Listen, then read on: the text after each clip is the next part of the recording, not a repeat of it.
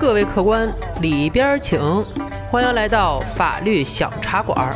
有请中央电视台法律讲堂节目资深主讲人周密律师和您说说身边事儿，解解心中忧。Hello，大家好，我是 Chinese lawyer 周密律师，周老爷。今天我为您拍案开讲。上回说到，老王首战告捷，自己犒劳自己，琢磨着呢再次出击。他总结了几点经验：一个是打一枪换一个地方；二一个是找女司机下手把我打。老王呢，也就是按照这个战略方针实施的，屡试不爽。反正啊，老王隔三差五就出去捞外快，他觉得这么折腾，身体也好了，胃口也好了，吃嘛嘛香。可老王啊，老王，你就不想想您这钱来的亏心不亏心呐？随着时间和经验的积累，老王已经成为一名资深的碰瓷专家了，胃口也大了。有这么一回，老王选择了一个高档写字楼，他觉得在这个地方出出进进的人，看那穿着打扮就有钱，而且看车也能看出来。老王呢，在停车场寻找目标。这时，一位衣着考究的女士走出来上车了。盯住这位女士，老王在出厂的行车道上找到了下手机会。女司机的车缓缓地走，老王故技重施，慢慢往车上靠。看着差不多了，老王哎呦一声趴下了，抱着小腿在地上打滚，一边翻滚一边等女司机过来。女司机过来了，不过没有老王期待的慌张，反而是稳稳当当的，跟地上的老王保持一定距离，一边拿出手机录像，一边跟老王说话。在地上翻了一会儿，老王见女司机只是问话，并不过来扶她起来，老王不乐意了，大声斥责道：“哎！”你撞了人了，不知道吗？我得瞧病，给两千块钱没事，要不然我报警了。女司机道歉道：“对不起，你大爷，我已经报警了，咱们等一会儿吧。我也不敢扶您起来，怕造成二次伤害。救护车呀，一会儿就到。”老王心里话了，小娘们够刁的，大爷慢慢跟你斗。不过这大夏天的，地上可有点烫啊。于是老王坐了起来，抱着腿跟女司机说话：“哎，我说年轻人，你也挺忙的，给俩钱，大爷我就瞧病去了，也没什么大不了的。”没想到女司机平静地回答道：“对不起，你大爷，我不能给您钱，咱们还是等警察吧。”老王说：“你撞了我老人家，为什么不给钱？”女司机的话让老王有些紧张。女司机说：“我没撞着您。”是您自己往地上倒的，您看见那东西了吗？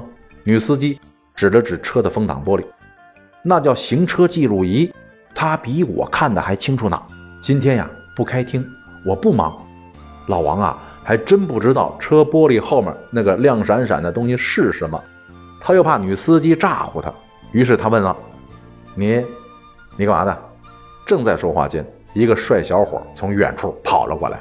站在女司机边上问道：“怎么了，老婆？”女司机举着手机对着老王，转头跟小伙子微笑道：“老公，这位大爷应该是碰瓷儿的，他跟我要两千块钱呢。你的人什么时候到？”老王听了心里更没底了：“你们俩干嘛的？告诉你们啊，如果警察来了，我可就不是两千块了。”小伙子蹲下来对着老王说：“警察来了，您要多少钱呢？”老王一伸手，比了个二，两万。我老头没有社保，看病吃饭都没钱，你们瞧着办吧。小伙乐了，大爷，我给您介绍一下啊，我媳妇儿，律师，我，警察。一会儿啊，辖区派出所就来人。您先说，这两万是我给呀，还是我媳妇儿给呀？老王一听这话，麻溜站了起来，立正站好，就差给小伙子敬礼了。哟，真对不住，警察同志，我跟律师同志闹着玩呢，我走，我能走。你看，没事儿没事儿这小两口啊，是坚持等派出所处理。老王都快哭了。警察同志，我叫您大爷行吗？您高抬贵手，我我也没干什么坏事，我就是弄俩钱过日子，没干别的。我上有八十岁老母，反正这次老王是折了。根据本次事实的证据，以及先前被害人报案材料与老王的供述比对，他多次碰瓷儿，已经涉嫌犯了诈骗罪。为什么是诈骗罪呢？我说说你听听。